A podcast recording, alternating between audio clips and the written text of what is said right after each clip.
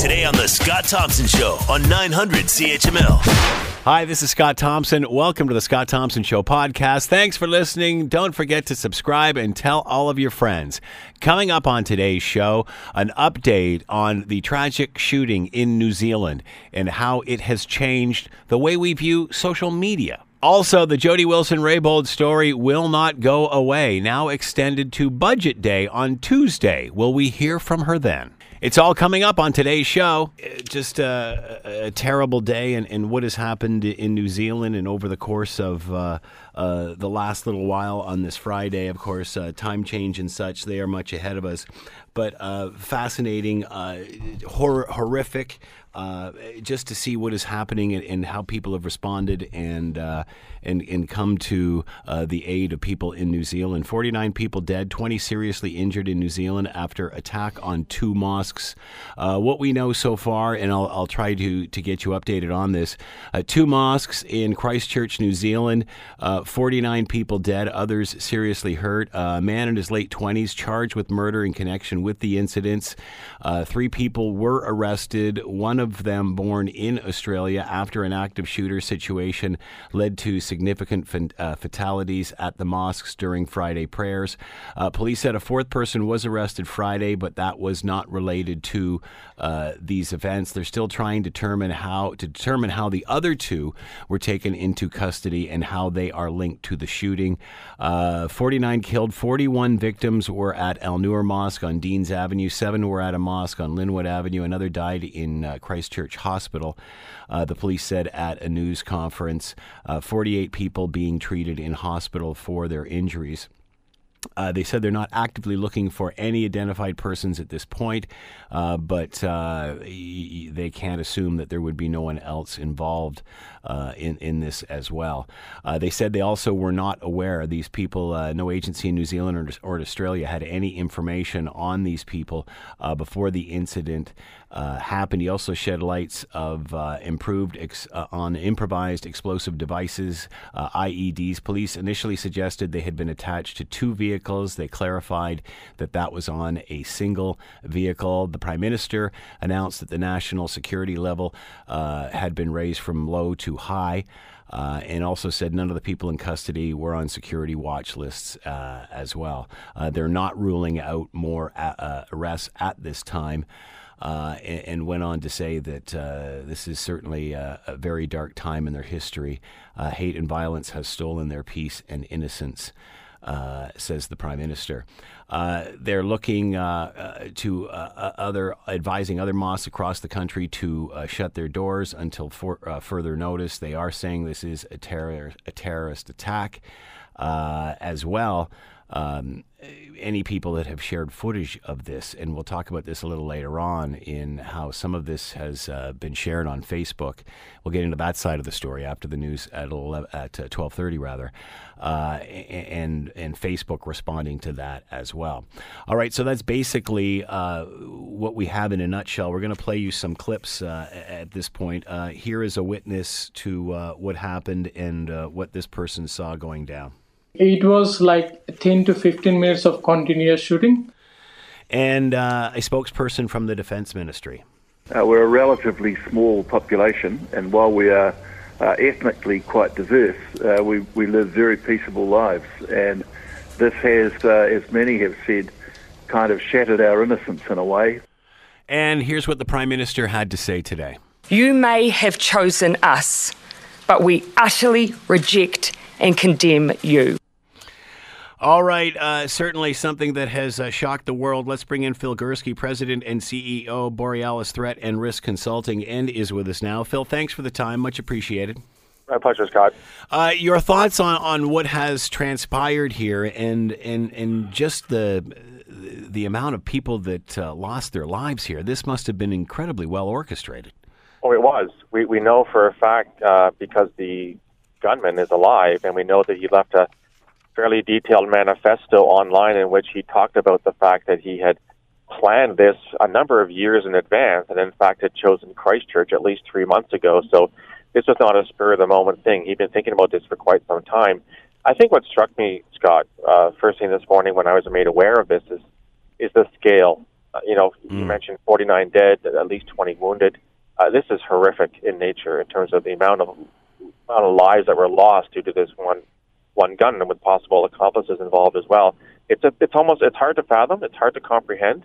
Um, you know, we talk about you and I talk about terrorism an awful lot, but you know, you're still. I think it kind of sets you back when you just try to think about the enormity of the of the loss today. It's, it's really hard to it's hard to process. Expand a little bit more on the manifesto and and why how someone lays these plans out like this. Well, I got to be careful because I haven't read the entire. I've read snippets that have, that have been made available on various media sources around mm-hmm. the world, and, and what it, what struck me with the manifesto, the language was very similar to the manifesto that had been written by a man called Anders Breivik, who was a Norwegian who, t- who killed 75 people back in 2011. Mm. Now, his manifesto was was 1,500 pages long. This one's only uh, 75 pages long or so, so uh, substantially shorter. But what I did read online was the content was very similar. Talked a lot about how immigrants are taking over, how these people don't belong here, how they're not part of us, how we have to fight back to stop this invasion of people from abroad. So these are these are tropes, these are themes you hear constantly with the far right, with neo-Nazi groups. So he certainly fits into a pattern in that sense. Um, but I, I, I need more time to read the, the sort of the entirety of the manifesto. But that's the initial impression that I got when I looked at it this morning. Considering what we have here with this manifesto and how well this was obviously coordinated, uh, are you surprised he wasn't on police or any uh, organization's radar? Mm, not necessarily. So he, you know, he was he's an Australian, so he would be under the remit of the Australian Security Intelligence Organization, which is the Australian version of CSIS, or the Australian Federal Police. So it depends on how much those two agencies and other Australian services were looking at the far right. We've certainly been criticized here in Canada for the fact that CSIS and the RCMP are not looking at the far right enough, according to some people's minds. I, I, I would push back on that. Um, there's clearly uh, an element of the far right in all of our countries, but you know, to what extent does this pose an actual danger? Well, we found today it does. But the problem, Scott, is that there's lots and lots, there's tons of people online who spout this garbage, this racist, intolerant garbage, and the vast majority are, I don't know if I can use this word on radio, they're a bunch of wankers. Okay, Yeah, yeah. they don't do anything. Yeah. They just talk. Yeah. So it, the, the the the challenge is how do you how do you distinguish the the talkers from the walkers, and and no one has a solution to that, unfortunately.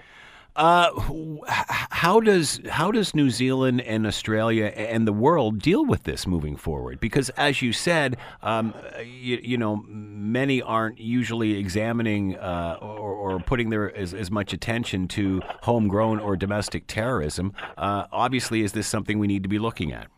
Well, it is. There's no question that you know this is this is a phenomenon that we've seen. We saw it here in Canada with Alexandre Bissonnette in January 2017. Yeah. We've seen it. We've seen it here. The problem, Scott, is that you know if you work for CSIS, you work for the RCMP, you've got a finite box of resources. You've got so many investigators, so many surveillance teams, so many whatever, and you allot those depending on the nature of the threat.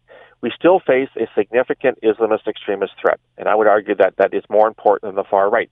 Doesn't mean that that you don't look at the far right. You have to, but you know it's it's like you're robbing Peter to pay Paul. So if you take people away from looking at jihadis, look at the far right, you might have more successful jihadi attacks. And you, and you know there was an attack or a plot in Kingston, which just foiled a month ago or a month and a half ago. So you know it, it- it's like you're being asked to look at all things simultaneously, and you should. But there's only so much you can do with the resources that you have. So I- I'm not, I don't want to lay blame. It's no one's fault No. um, that that this guy wasn't looked at. I mean, it is what it is. It's just you know you would have hoped that at some point he had done something or says uh, somebody must have noticed something that was what he was posting online. So is it's incumbent on us as citizens to say, yeah, that's not right, or no, not only is it not right, this is dangerous, and I want to alert somebody in this, whether it's law enforcement or whatever. Again, I'm not. Try- I don't- want to speculate too much here because I don't have the details, but it's it's it's just hard. We can't be everywhere and all things to all people. We do the best we can with the resources that we have. What about weaponry used and and how this was planned? Uh, you, you know, the template for this. Yeah, this is really interesting to me because both Australia and New Zealand have very, very strict gun laws. Yeah. Um, and so the question I would have going forward is where did he get the weapons from? Did he bring the weapons with him to uh, to New Zealand from Australia? If that's the case, how did he get them in the country? Um, did he buy them locally? Did he did he access them locally? I don't know. So I think the, the, the law enforcement will be looking at you know what did he have, why did he have it? How did he get it? And how did it make its way into the country? To shed light on is there a bigger problem here with weapons in the Zealand, which is normally a very peaceful, you know, kind of country, kind of like Canada. That's why it's I think such a shock to most of us. Uh, one person who uh, already been charged, and obviously the ringleader. What do we know about the others? Not a lot so far from what I've read. I have to be I have to caution you. I've been on the road all morning, so I haven't had a chance to keep up with the latest news. But there appear to have been others involved. Uh, the extent of their involvement, I think, is still to be determined. So we might we may have, in fact, a lone actor. Uh, these people might be, you know, just swept up and they have nothing to do with it, or we have someone who was solely responsible for the act but had help in planning it, whether it's logistics, casing, whatever. And I think those are the kinds of details that we'll, we'll hopefully find out further as the New Zealand police investigation goes forward. As you take a step back from all of this, what do you learn? What's what do you take from something like this? Oh God, I, where do we start? Um, there are people in this world who are angry, they are frustrated, they hold grievances, like every all of us have grievances. I'm sure Scott, you get angry sometimes. I get angry sometimes too. There's a small subset of people, and thankfully it's a very small subset, who build on that anger, build on that, and anger becomes hatred, and that hatred becomes I need to do something. And you know, if you look at what we know from the man's manifesto, he did talk about invasions. He did talk about you know Australian way of life being taken over. He, t- talked about Australia was going to be European lands, and we shouldn't have Muslims in our European lands. So for some people, they just go to that nth degree and they they plan and they carry out acts of violence.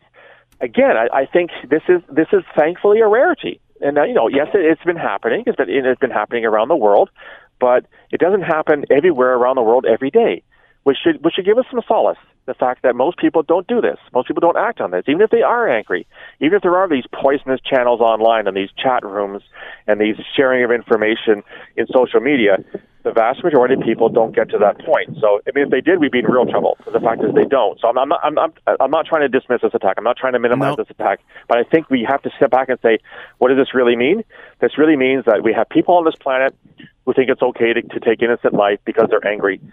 And that's a whole bigger question as to what do you do about that in terms of education, in terms of mental health, in terms of counseling we could talk about this for, for hours, Scott, on, yeah. on, on the things going forward. But um, it's part of the human condition, and uh, it is what it is. Does it say something of the world we live in, in the sense uh, we seem to be living in a world of extremes now? There's a lot of divisiveness. Uh, are, are you concerned that something like this sparks other activity in others who are on the edge?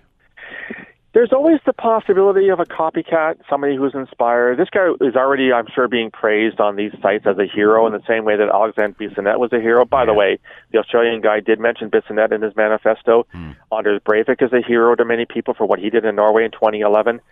So there will people will be inspired by it. You know, there's a lot of talk about the, the, the increase in populism, the increase in uh, polarized societies. Yeah. I think if you were to step back and take a look at what happened in 100 years ago, we're equally polarized, but in a different way. Yeah. The difference now is that we have social media. It acts as an echo chamber. Yeah. The difference now is we have, you know, if you, if you were polarized in 1867, you had a musket. if you're polarized and angry in, in, in 2019, you've got an automatic AK-47 that shoots a gazillion rounds every minute. Yeah. That's what makes it a little more dangerous, I think. But you know, people have always been divisive. We've been divisive since, you know, Garden of Eden. If you want to go back that far, um, let's not make too much out of it. But it is more problematic when you have the, the, the, the, social media aspect of it and the fact that you can get some pretty dangerous weapons that can kill a lot of people in a very small small period of time. So, what questions are leaders in uh, Australia and New Zealand, or even around the world, as they look at this? What are they? What what questions are world leaders asking right now? Well, I think they're going to look at you know how their security intelligence and law enforcement agencies are deploying their resources. Um, can they, in fact, uh, juggle uh, who looks at what and for what reason? I, I really understand why the New Zealanders raised the threat level, but I mean, this, I don't want to. I don't want to sound dismissive again, but this is a knee-jerk reaction. Normally, the only reason you raise the threat level is if you have intelligence or information to suggest that other attacks are coming. This is reactionary, and I understand why they did it. People want to feel safe. They want to feel the government cares and is paying attention. Yeah. Um, I'd be surprised if there are more attacks in the immediate couple days in New Zealand, unless there's a, a larger group or cell that's that's active. And I, and I had nothing to suggest that. But you know, we're asking ourselves questions about about gun access. Right? This is a very, very emotional topic for a lot of people, including here in Canada. Yeah. And and I think we have to start asking ourselves these questions: Does anybody really need access to these weapons? In my mind, the answer is no. There are many people I'm sure that would disagree with you, with me, maybe even on your program. But I think we have to start looking at um, how can we, to the best of our ability, you can never eliminate it t- completely. How can you make it as hard as possible to prevent angry people who want to take their anger and act violently have access to weapons that can do that? And, and how you do that, I don't have any answers to it. I don't know if you do, but it's the kinds of questions they're asking themselves right now.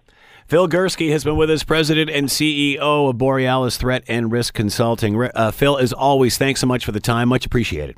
My pleasure, Scott. Thank you. Thank you. You're listening to the Scott Thompson Show podcast on 900 CHML talking about, of course, the uh, horrific shooting uh, shootings that have happened at uh, two different mosques in New Zealand. Uh, 49 people dead, uh, at least 20 seriously injured uh, in all of this. one person in custody seems to be a well-planned terrorist attack. left a manifesto. two, three other people arrested. We don't know much about them at this point, as this case is is still very fluid at this time. Um, this case, in fact, was so fluid that it was literally captured live on social media. Uh, I'm reading you uh, uh, an excerpt here from Global News uh, website. Social media platforms, Facebook and Twitter, said today they would take down content involving uh, the two New Zealand mosque uh, shootings that killed 49 people. the suspected gunmen broadcast live footage on Facebook of the attack on one of uh, the mosques of the city of Christchurch, mirroring the carnage played out in video games after pl- publishing a manifesto in which he denounced immigrants. Uh, the video footage posted online live as the attack unfolded. Appeared to show him driving into one up to one mosque, entering it and shooting randomly at the people inside. Worshippers, possibly dead or wounded, lay huddled on the floor. The video showed. Uh, Reuters was unable to confirm the uh, the authenticity of the footage. Uh, uh police uh, alerted. Uh, this is what Facebook tweeted. oddly enough, police alerted, alerted us to a video on Facebook shortly after the live stream commenced. We quickly removed both the shooter's Facebook and Instagram accounts from the video. Uh, also, they're removing any praise or support for the crime and the shooter or shooters as uh, they become aware of it. Uh, Twitter said it has a rigorous process, uh, uh processes, and a dedicated team in place for managing uh, emergency situations such as this. Um, YouTube said uh, people are working diligently to remove or diligently to move, to remove any of this footage and uh, as it comes available, they are doing that. This uh, live streaming obviously has become a center component of social media companies' uh, growth in recent years, but also has been increasingly exploited by some users uh, who, who live stream violent or uh, criminal offenses. And there's there's been a couple of situations of that uh, in the past. very bizarre that something so tragic is recorded this way. Let's bring in Carmi Levy, tech analyst. He is with us now. Carmi, thanks for the time. Much appreciated great being here, Scott. Thanks. Wow, how do you uh, how do you balance this? Um, is is there any way social media can keep a handle on this sort of thing? You know, I wish it could. And it, it, what's so sad about this is that social media was originally supposed to be like the internet before it, a force for good. It was supposed to be a place where we could all connect. Uh, we could get to know each other. We could share things and, you know, improve the state of humanity that was the wonderfully rose-colored glasses, idealistic sort of starting point of it all. Uh, but obviously, like most technologies, it's been corrupted along the way, and and that's that brings us to today. It's been used as a platform to not only spread hate and you know in this case share the live stream horrifying footage uh, of a of a of a shooting as it happens, uh, but even more critically and, and quite frankly more frighteningly, uh, that it, it, it, it allows groups, it allows hate fueled groups uh, to share their their uh, their messaging in advance of events like this. It allows them to plan events like this. Uh, it allows them to connect, overcome geography, uh, basically use uh, a platform that was created for good to advance their malevolent and evil deeds. And that's what scares me here is not so much that a video was shown because you know, ultimately it, it happens, What scares me is what's happening now is that there are groups who are using today's event uh, as a precursor to maybe something that'll have, that they'll perpetrate tomorrow or later on in time. Uh, just got off the phone with a threat and risk uh, uh, uh, consultant, and he said, you know, this has always existed in time. It's just now social media has made it more prevalent. Everyone has a voice, everyone has eyes, ears, a mouth, all of that. Um, is this another situation of just too many users and, and, and no way to possibly possibly police the sheer volume of people who are, who are using this technology? I think it is, Scott. I mean, if you think about the numbers, you know, Facebook's got well over two and a quarter billion people using it every month. About 1.4 billion use it every single day. And if you think about how much video they're uploading at any given moment, hundreds of hours every single minute. And so it's almost like trying to keep the ocean p- properly filtered. Can you stand on, on a beach somewhere and say, I'm going to filter the ocean in real time and make sure that nothing bad hits anyone? There's hmm. no way to ensure that in nature, and there's no way to ensure that on Facebook. The, the landscape is just too big. There are too many people sharing too much at the same time, and there just aren't enough resources, both human and technological, to police it all. Forget real time at all.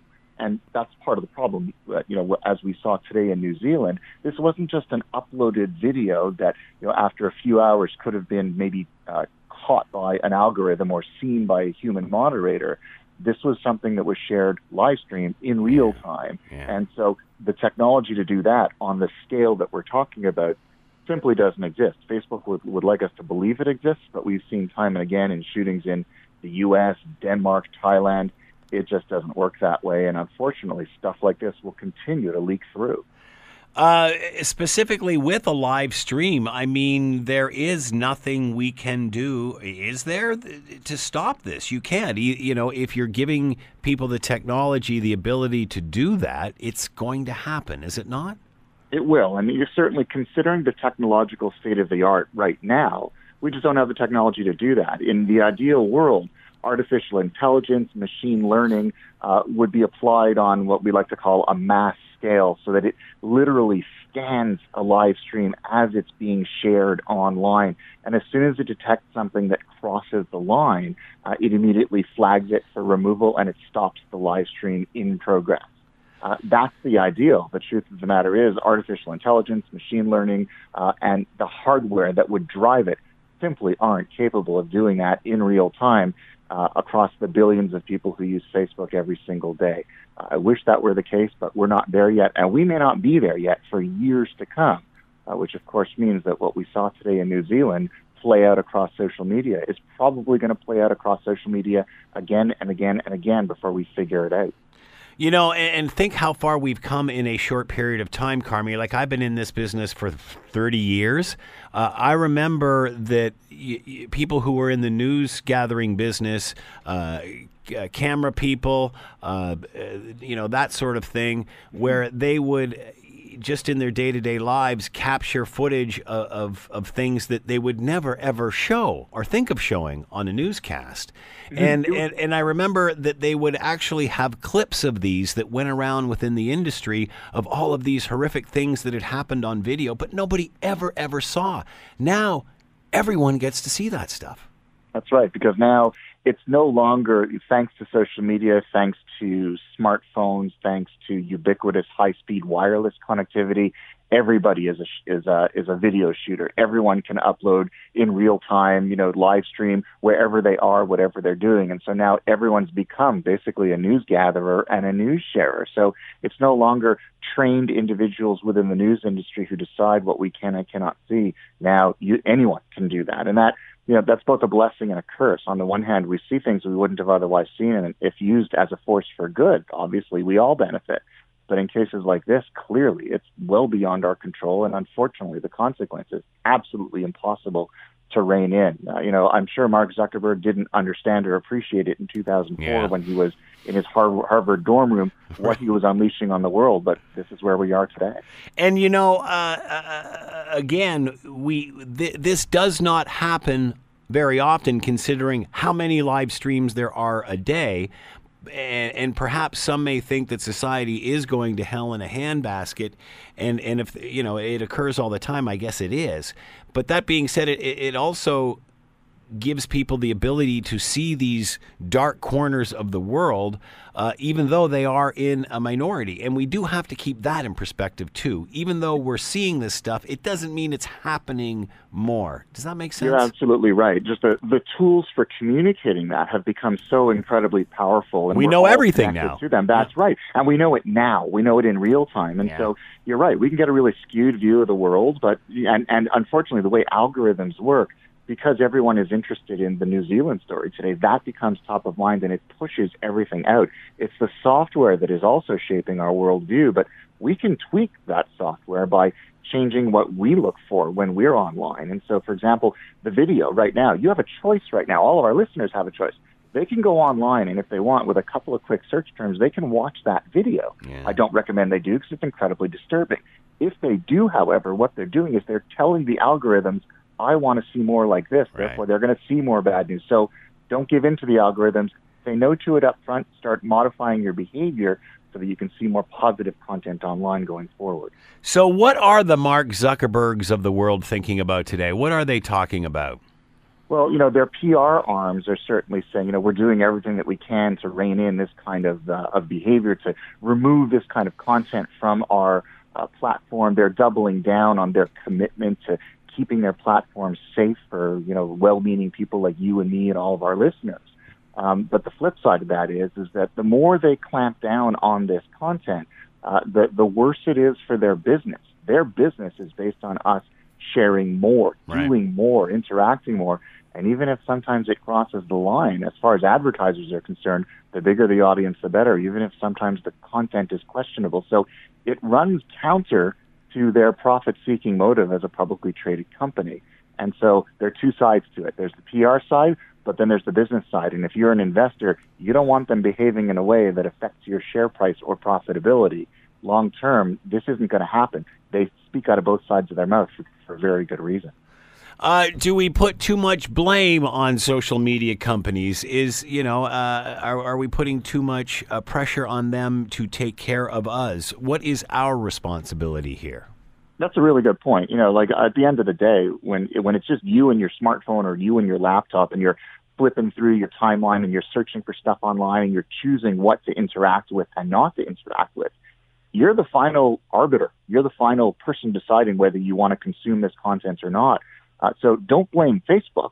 Uh, blame yourself for not being a really uh, informed or good consumer of content. Uh, so it's up to us to decide to, to be our own best curators uh, of online content uh, and make sure that the, the activities that we engage in online are above board, that they're contributing to the good, not the not good. Um, and if we do that, we will then train the Facebooks, the YouTubes, the Twitters, the Googles of the world to reshape our online experience and hopefully push it in a more positive direction. But at the end of the day, the buck stops with you and me, not the social media companies. Uh, and it's our behavior that's going to change things for the better. So, what about this content? That, and do we know how long the footage was that he actually, before they shut it down? How long did he keep doing this? Do we know? Well, what we've seen, and Facebook isn't sharing this information, but from what I've seen, uh, it was about a 17 minute live stream, which suggests, and Facebook isn't saying when it took it down or how long it was up right. uh, before they took it down. I think those numbers would be quite embarrassing to the company, but the fact that it was 17 minutes long means that uh, it, it took 17 minutes for someone to recognize it and call the New Zealand police, yeah. who then called Facebook and had it taken down. That is clearly a, a window that's much too wide, and obviously it, Facebook needs to up its game. Wow. So what happens to this video? I mean, if it was up for 17 minutes, obviously it's floating around there now. What happens to it now? It will live in perpetuity online. And as yeah. much as we like to think that, oh, Facebook and Twitter and YouTube took it down, we're good, it's like a game of whack-a-mole. Once yeah. it's up there and it goes viral, uh, you know, you have millions of people who are looking for it. Uh, on, on the other side, millions of people who are grabbing it and then sharing it on different platforms. It's probably on all over the dark web now as well. Um, you know, it's a sad fact of modern life, but this is going to live forever. Um, and uh, and you know that we're dealing with New Zealand today, but guess what? Next time this happens, the same kind of sort of after effect is going to play out on social media and on broader web platforms as well. And it will never disappear, much as we wish it would. That was my next point here, Carmi. You know, I mean, unfortunately, this isn't the first time that there's been an attack like this. We have seen uh, many of these in various parts of the world and such, but certainly nothing like this, where not only is it recorded, but it's actually uh, uh, streamed live, the actual mm-hmm. incident happening. Do you see this changing this sort of thing? That now every person who's thinking of doing this now uh, want, wants to, to strap a camera to them? I think what frightens me uh, the most about this particular event in uh, New Zealand is that there's an apparent connection to the Quebec City mosque shooting. The name Bissonnette was, yeah. was on one of the one of the shooters. It was very clearly visible in some of the footage. And so what frightens me now is that seeds are now being planted because of the content that's being shared online in the minds of those who would do something like this elsewhere in future. Um, and unfortunately, social media is part of that. We've allowed it to be, become part of that, and there really is no way to put the genie back in the bottle. Um, this is going to inspire another generation of, of terrorists, of criminals, uh, hate-driven, racism-driven criminals. Uh, and sadly, the next event is probably going to be connected back to this one. I wish it were different, um, but history is a is a is a pretty good teacher, and we're already seeing it play out now. So what happened? You know, situations you you talked about the relation to uh, what had happened in, in, in Quebec and such. Um, that being said, is it not possible for social media to to red flag that stuff? And uh, you know, and again, with the the, the uh, threat and risk uh, consultant we just have on, there's so many of these out there that never, ever, ever, ever materialize to something like this. It's just you know, uh, disturb people who are making their feelings known. So again, is it possible to to wade through all of this crap and, and, and figure out who this person is, who that person is? I think it's definitely possible, Scott, for us to get better at it. In other words, like everything tech related, the technology gets better over time. So we get better software, we get better uh, networks and hardware that allow it to churn through more content faster. Um, so, for example, you can post something. Let's say I decided to post uh, post a violent video, and as soon as I started to post it, a red flag would pop up on my screen saying that violates our terms of service. You're not allowed to upload it. Or if I tried to live stream something that was particularly graphic, uh, I would be stopped dead in my tracks and it wouldn't be shared beyond that. And so I think the technology is getting better. It's better today than it was uh, during the time of the Quebec mass shooting. Um, and it will get better uh, before the next one, I'm sure. But it's like one of those, it's like a cat and mouse game, Scott. You know, the, the technology gets better and then the criminals figure out a way around it. So, for example, they might tweak some settings on their video. They might slow it down. They right. might change some of the meta information to fool the algorithm. And it's like it's cops and robbers back and forth. It goes tech gets better, they get smarter. Tech gets better, they get smarter. And so that's that's a never-ending process. It's kind of it describes criminal behavior back to the beginning of time.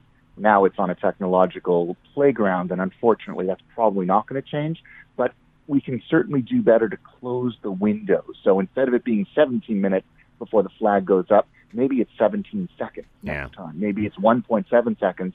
Eventually, we'll get to the point where we're not ta- having this conversation because far fewer leakers are getting through. But Carmi, do you think this will will change if all of a sudden, as we've suggested, anybody who's doing such a horrific act will now stream it live? I mean, what if we start getting this over and over and over again? I'm of two minds on this one, Scott. On the one hand, you know, the optimist in me wants to believe that we will figure this out, that Facebook and, and Twitter and and uh, and uh, YouTube and everyone else will put their heads together, and the industry will come up with better solutions, and and they'll pool their resources and fix this once and for all. Um, but the pessimist in me, you know, I think we've seen this historical drumbeat uh, of ever worsening scenarios where uh, mass shooters have figured out that social media is an amazing way to reach a large audience in a viral way, and they're becoming ever more sophisticated in how they integrate that into their crimes. And so, I, I unfortunately, I think you know we're we're building on history. They're learning from past experience, um, and unfortunately, they're getting better at it. Uh, it's up to us to figure out ways to push back. But let's not kid ourselves. They're way beyond sort of you know, simply, you know, writing a manifesto on paper and leaving it at the scene of the crime. Hmm. In many cases, they are incredibly sophisticated at using these tools to find the widest possible audience. And virality working the way it does, we're playing right into their hands. Carmi Levy has been with us, tech analyst. Carmi, as always, thank you so much for the time. Fascinating angle to this uh, horrific story. Thanks so much for the time. Uh, much appreciated. Really appreciate being here, Scott. Thanks. You're listening to the Scott Thompson Show podcast on 900 CHML.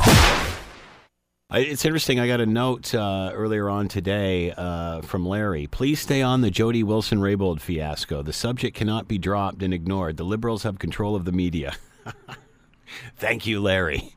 Uh, so anyway, uh, y- yeah, we are just because it's a news story. I mean, if nothing happens, and you probably won't hear anything about it on Monday. Well, you might because they might set it up for Tuesday. But other than that, and that's the odd thing about all of this is that it just seems there's no plan of attack here to solve this problem, and and it just continues to be a thorn in the side of the Liberals. And you wonder why they don't just do something to, to, to, to put it all to an end instead of just delaying it and you know bringing things forth uh, you know like trying to hide it on a budget day and such just get it over with move on you would think uh, however that's not happening. Jody wilson raybould at an event affirmed her commitment to the liberal party regardless of how hard the past few weeks have been. Uh, and, and she's committed to being a liberal. And and again you have to ask yourself what's in this for her? What is she trying to accomplish? Uh, she's committed to being a liberal and yet the story that she's embroiled in is is is obviously hurting the, the, the Liberal Party. So, what does she want to see come out of this? I, guess is is another question many want to know the answer to, uh, and and and again, why don't we just get to that point instead of dragging out this self-inflicted wound? Uh, and are Canadians more interested in the budget than they would be in a Jody Wilson Raybould testimony, a second testimony, especially after Gerald Butts has uh, had his say and the clerk of the Privy Council got to speak twice. Let's bring in Christo Aivalis, Social Sciences and Humanities Research Council, postdoctoral fellow in history at the University of Toronto, is with us now. Christo, thanks for the time, much appreciated. Thanks for having me. So, you know, here we have uh, uh, Jody Wilson Raybould out in her uh, constituency uh, the other day and, and talking about how she's committed to being a liberal. How does she balance all this, Christo? What's what's her end game in, in, in this, and and why can't uh, the Liberal Party and Jody Wilson Raybould get this behind them? Well, you know, I think I think in some ways I, it's hard to say exactly what her end game is, but I think you know I think her argument is um, that look, I have significant problems with this particular issue and how it was handled, and I don't have faith in the cabinet as it's currently constructed to deal with it. But perhaps she says on the broad ideology and philosophy and meaning of this party, I support it. And you can see that with other parties. It's not inconceivable for someone to say, for instance, um, that look, I don't support uh, Andrew Scheer's policy on this, and I can't sit in cabinet. But I believe in the b- beliefs of the Conservative Party and all of its supporters, and therefore I'm going to remain a conservative. But I'm going to be, uh, I can't, in good conscience, sit in cabinet. And maybe her end game is to outlast Trudeau. Maybe her end game is, and, and this is speculation on my end, but some other people have mentioned this. Maybe her her goal here is to is to keep the power because if if Trudeau wants to get rid of her, there's two ways to do it. He can have her quit, or he can boot her from caucus. Right. And I think that the optics are a lot better on her end if she's kicked out. So as long as she is in caucus, Trudeau has the ball in his court, and he has to take that shot if he chooses. Um, and, and it looks like it, it will be a very difficult decision either way for him. If he keeps her on, you, keep this this very critical voice in your caucus.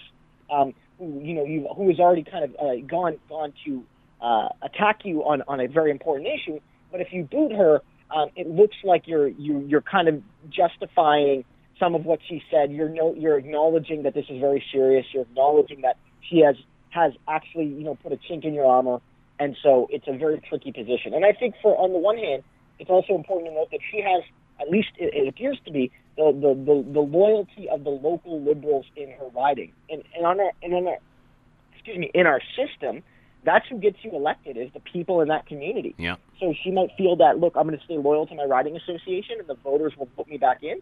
And then we'll see what happens after that. Are you surprised we haven't heard a solution from her or what she wants out of this? And many will say, well, she just wants the truth to come out. And, and, and I get that. But, you know, at the end of the day, uh, it's an internal squabble within the uh, uh, Liberal Party that involves something very public, and that being the SNC uh, Lavalin affair. But uh, you would think that the Prime Minister's office and Jody Wilson-Raybould would be working towards something. Do you get the feeling that they are, or they just keep doing their own thing? I mean, I'm not sure. I mean, I'm not sure. I, I'm not privy to the, you know, any discussions that may or may not be happening between Wilson Raybould and the cabinet, or between any of their proxies. I have no, I have no clue about that. Uh, so I wouldn't want to speculate. But it seems to me like one of the challenges here is that we're not even sure what the government's next step is. I mean, the new AG slash Justice Minister said they might um, go back and, and, and they're not exactly sure what's going to happen with SNC. So maybe Wilson Raybould's of the position. It's like I don't know ultimately what my move is here because I don't know what the government will ultimately do in regards to SNC Lavalin. There's a you know the, the the new guy in charge of that portfolio has indicated that you know no decision is final and that he reserves the right to kind of make a, a, a move at a later point. And if that move is more in direct opposition to Wilson Raybould's position, then that could, you know, widen the chasm, if you will. I don't know if the solution, you know, is is is personal. I don't know if she wants, um, you know, Trudeau to admit wrongdoing. Right. Maybe that's what she wants. Maybe she wants him to say, "Look, what we did was wrong.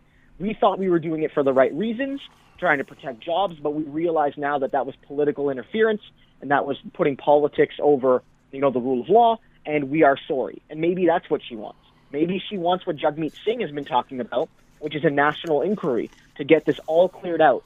And then after that, maybe she'll feel like, you know, the phoenix has, has, has burned this up a little bit, and then that she can kind of go forward. But without a national inquiry, what we're seeing is that the, the, the Justice Committee, as it's currently structured, is dominated by liberals, and they're making decisions either about who can speak or who can't speak or when they might speak that are perhaps um, in discordance with uh, all of us finding out exactly what's happened. Uh, you, you brought up my next point, that being uh, the SNC Lavalin deal. Uh, will the new Attorney General do and give Justin Trudeau what Jody Wilson Raybould didn't? Uh, you know, are they keeping the he said, she said of this alive to sort of distract what's going on over there? I mean, maybe, maybe. I'm not sure what's going to happen there. Again, I'm, you know, it, it could be the case that, you know, um, that that one of the reasons she's out of her position. I'm, I've always been of the mind that the Occam's razor, you know, the most likely um, explanation is often the correct one, is that she was booted because she wouldn't play ball on this issue. Yeah. So you would you would think that um, you you would think that the new guy is willing to play ball on this issue and will play ball on this issue, but this blew up much more than they thought. Yeah. And perhaps there's some skittishness now to, after all this, still go through and give what a lot of people see as special treatment to one company, and then it's it's it's going to be and and the stories keep coming out that you know that this is this is negative. The OECD is critical. Yeah. We now realize that it's not just bribes.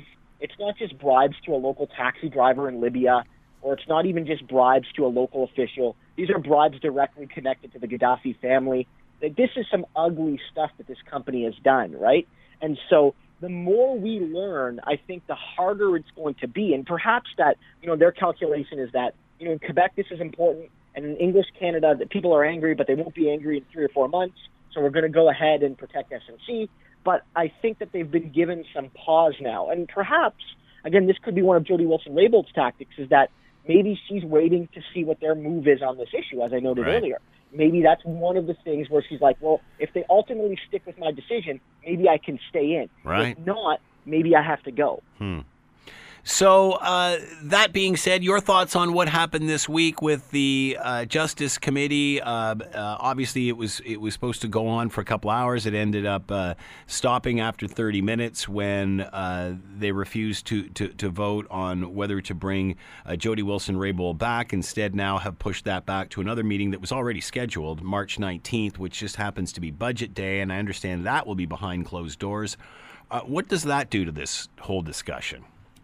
Well, I think it it, it shows it shows that the limitations of the Justice Committee. One, it shows I think the need for a national inquiry. Um, something again that that, that Jagmeet Singh's been ca- talking about for months and months, uh, or since this scandal broke, really. Um, because again, the committee is is limited in its ability to to to to to, to not as nonpartisanly as possible address the issues of this scandal. And again, maybe there's nothing here, or maybe there's much less here than we thought. And Justin Trudeau could be in the clear, but we won't know because of the way the committee is structured.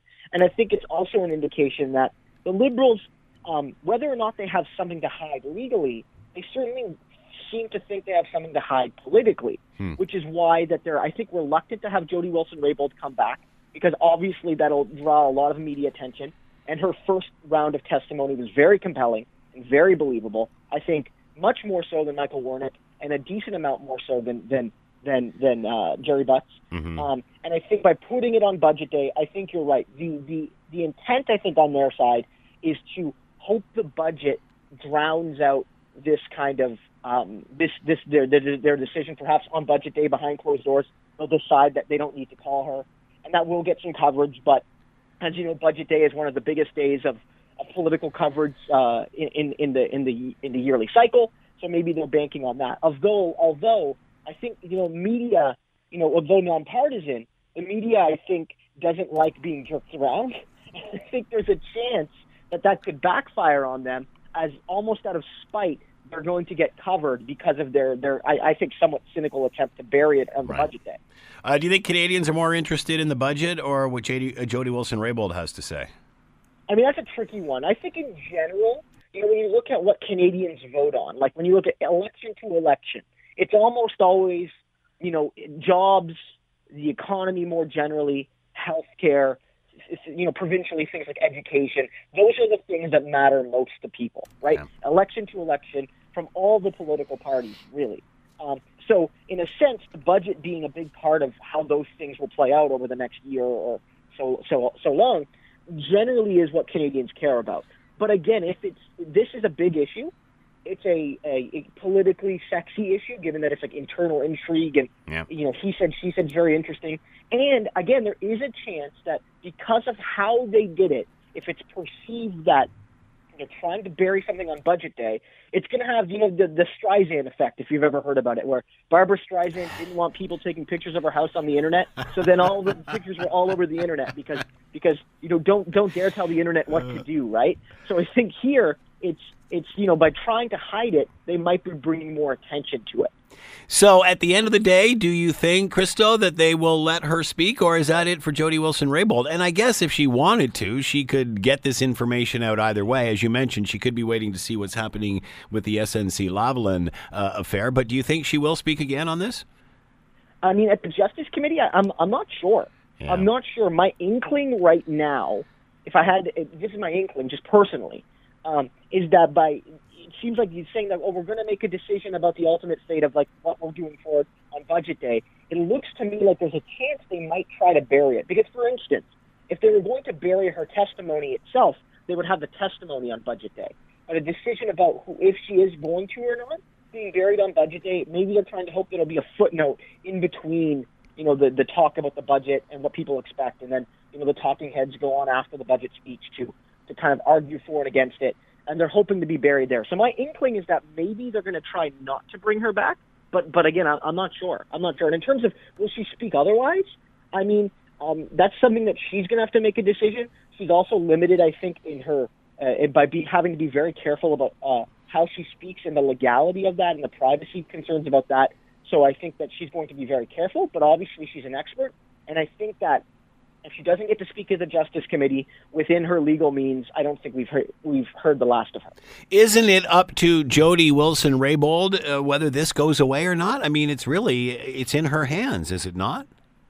I mean, to a certain degree, yeah. I mean, I think if she wants to continue to press this as an issue, I think that'll that'll certainly bring it up. I remember that when the opposition, uh, you know, at one of the previous uh, Justice Committee meetings, uh, mentioned that they would like her to come back and testify, given that we have this new information from Gerald Butts, and uh, some of it conflicts with hers, and, and no one no one is calling anyone a liar necessarily, but it's like when when information conflicts, we we we'd like to get a little bit more to confirm. Um, the uh, Jody Wilson-Raybould did indicate she would be willing to speak. And I think that perked a lot of people up, saying that not only does the opposition want her back, she seems to be willing to give another round. And she kind of explicitly said, look, I said a lot, but I didn't say everything I had to say. So I think it's clear she does have more to say. And in terms of whether the story goes on, I think it's a mixture of does she want it to go on? Um, uh, does the media continue to think that this is a story worth prioritizing? Because the media, you know, you know, not not in any cynical way, the media helps decide what's important and not by by by putting things in front of Canadians. And also, does what about the legal ramifications of her speaking at certain venues? If those are very restrictive, it might give um, it might put some roadblocks in front of her. Although again, I'm not an expert on that, and I don't have the science. But what she can say and where she where she can and cannot say it. Christo, you said earlier about the OECD weighing in on this, saying that they're monitoring what's going on. Obviously, Canada, a part of their anti bribery convention, which is, is supposed to. Uh, you know, is supposed to uh, err on the right side of, of, the law in this sort of thing. Um, what does it say, or, or how does it complicate things for the prime minister that, that now the OECD is is aware of all this, is monitoring it, the world's watching? Yeah, I mean, it makes it a lot harder for a couple of reasons. One, Justin Trudeau has staked a lot of his his cred, especially in you know the era of Trump, on being like you know a, a relatively popular world leader, and I'm sure he probably still will be even after this. But it's you know it's a world blemish. This is why the India thing was pretty hard on him for a long time as well. The, you know the the, the, the India debacle, uh, that trip. But I, I think that's going to be a real hard time for him if there's a perception that squeaky clean Justin Trudeau's Canada isn't as squeaky or as clean as we might have thought. And I think it hurts us in some of our ability to kind of speak as a moral arbiter in the world. You remember that post in the, the in the New York Times about how Canada was the world's moral leader, but it's indicating that perhaps we're not as clean as we as we think we are. And you know, we, even when we go and talk with China, and I don't want to you know make an equivalency between this and some of the things in the corruption we see in China, but it is reasonable to say that you know when we go to China and we talk, talk them about putting corporate interests above the rule of law. Uh, and then we were clearly, I think, doing the same here. It weakens Canada's moral credibility abroad. And I think that's one of Canada's strongest resources when you think about it. We don't have a lot of military might, but Canada, in a lot of people's minds, is a kind of a, a an honest broker. And this uh, puts a dent in that armor a little bit. All right, last question, Christo. What will we know on March 19th? Obviously, the budget is going to come down. Uh, what will be decided in these meetings, do you think? What's going to happen? I understand this next meeting will be closed door. Will they be asked to, I'm guessing the Conservatives again, the opposition, the NDP as well, will ask uh, to have Jody Wilson Raybould come back. Will they then vote on the 19th? Will we know then whether she's coming back or not, do you think? I mean, I think in a sense, I think that'll be a kind of a, a big deciding day. I'm not sure about the formalities of a committee, especially a closed doors meeting, but I think that in a sense, one of the arguments from the Liberals is that you know, the reason we didn't necessarily call her back uh, on the special meeting that we saw earlier this week was that we have these periodic behind closed doors meetings where we make these decisions and we'll make that decision then. So I think this will be an indication about what we'll see with the committee going forward. But I mean, in, other than that, I'm not necessarily I'm not necessarily sure because I don't necessarily know the, the motions that may be put forward either by the, the government or the opposition. So we'll have to wait and see. Christo Aivalis has been with us, Social Sciences and Humanities Research Council, postdoctoral fellow in history at the University of Toronto. Christo, as always, thanks so much for the time. Have a great weekend. This is the Scott Thompson Podcast, available on Apple Podcast and Google Podcast or wherever you get yours. And don't forget to subscribe, rate, and review so you don't miss a thing. I'm Scott Thompson, and thanks for listening. The Scott Thompson Show, weekdays from noon to 3 on 900 CHML.